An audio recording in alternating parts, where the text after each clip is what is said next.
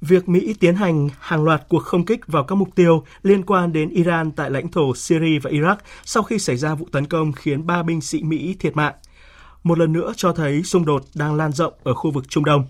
Tuy vậy, dư luận vẫn hy vọng vào sự kiềm chế của các bên vì để xảy ra đối đầu trực diện giữa Mỹ và Iran vào lúc này không phải là lựa chọn khôn ngoan. Bình luận của biên tập viên Thu Hà. Việc ăn miếng trả miếng giữa Mỹ và Iran là không thể tránh khỏi trong bối cảnh tình hình Trung Đông hỗn loạn như hiện nay.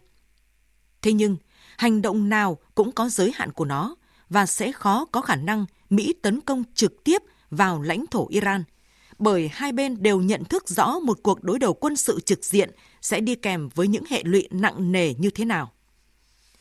Điều mà Mỹ phải tính đến đầu tiên đó là dầu mỏ. Iran hiện đang cung cấp cho thế giới 3,3 triệu thùng dầu một ngày. Nếu để nổ ra một cuộc xung đột trực tiếp, thì thị trường thế giới sẽ trao đảo vì thiếu hụt nguồn cung dầu và giá dầu được dự đoán sẽ nhanh chóng vượt ngưỡng 100 đô la một thùng. Iran cũng có thể áp dụng những biện pháp cực đoan khác như phong tỏa Vịnh Ba Tư, gây khó khăn cho các tàu chở dầu qua lại khu vực này. Nền kinh tế Mỹ cũng như toàn cầu chắc chắn sẽ đối mặt với nhiều áp lực nếu kịch bản này diễn ra. Mỹ cũng không thể không tính đến khả năng xa lầy vào một mặt trận mới nếu xung đột với Iran leo thang thành chiến tranh tổng lực. Hiện nay, các cuộc tấn công mà Mỹ và đồng minh phương Tây tiến hành nhằm đáp trả lực lượng Houthi tại khu vực Biển Đỏ vẫn chưa mang lại hiệu quả như mong muốn. Đó là chưa kể đến việc Mỹ vẫn phải cân đối nguồn lực để viện trợ Ukraine.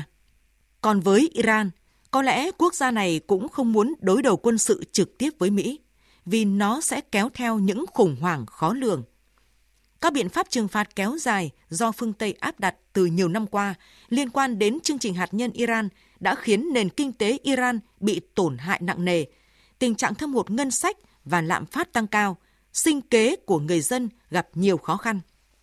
Nếu xảy ra chiến tranh, việc xuất khẩu dầu bị cản trở sẽ không thu được ngoại tệ, thì nền kinh tế Iran khó chống đỡ nổi. Hơn nữa, nếu phải chạy theo một cuộc chiến vào thời điểm này, thì các nỗ lực tăng cường ảnh hưởng tại khu vực mà Iran liên tục đẩy mạnh thời gian qua cũng đổ sông đổ biển. Thậm chí, tham vọng hạt nhân của Iran cũng sẽ phải gác lại một bên. Vì thế, giới phân tích có lý khi cho rằng, với cả Mỹ và Iran, đối đầu trực diện không phải là lựa chọn khôn ngoan và hai bên sẽ tránh một cuộc chiến tổng lực diễn ra. Tuy nhiên, việc Mỹ tấn công các nhóm vũ trang ở Iraq, Syria, Liban hay Yemen, trong khi Iran được cho là hậu thuẫn các lực lượng này, cũng rất dễ khơi mào trong một cuộc chiến ủy nhiệm ngoài tầm kiểm soát bùng phát ở Trung Đông.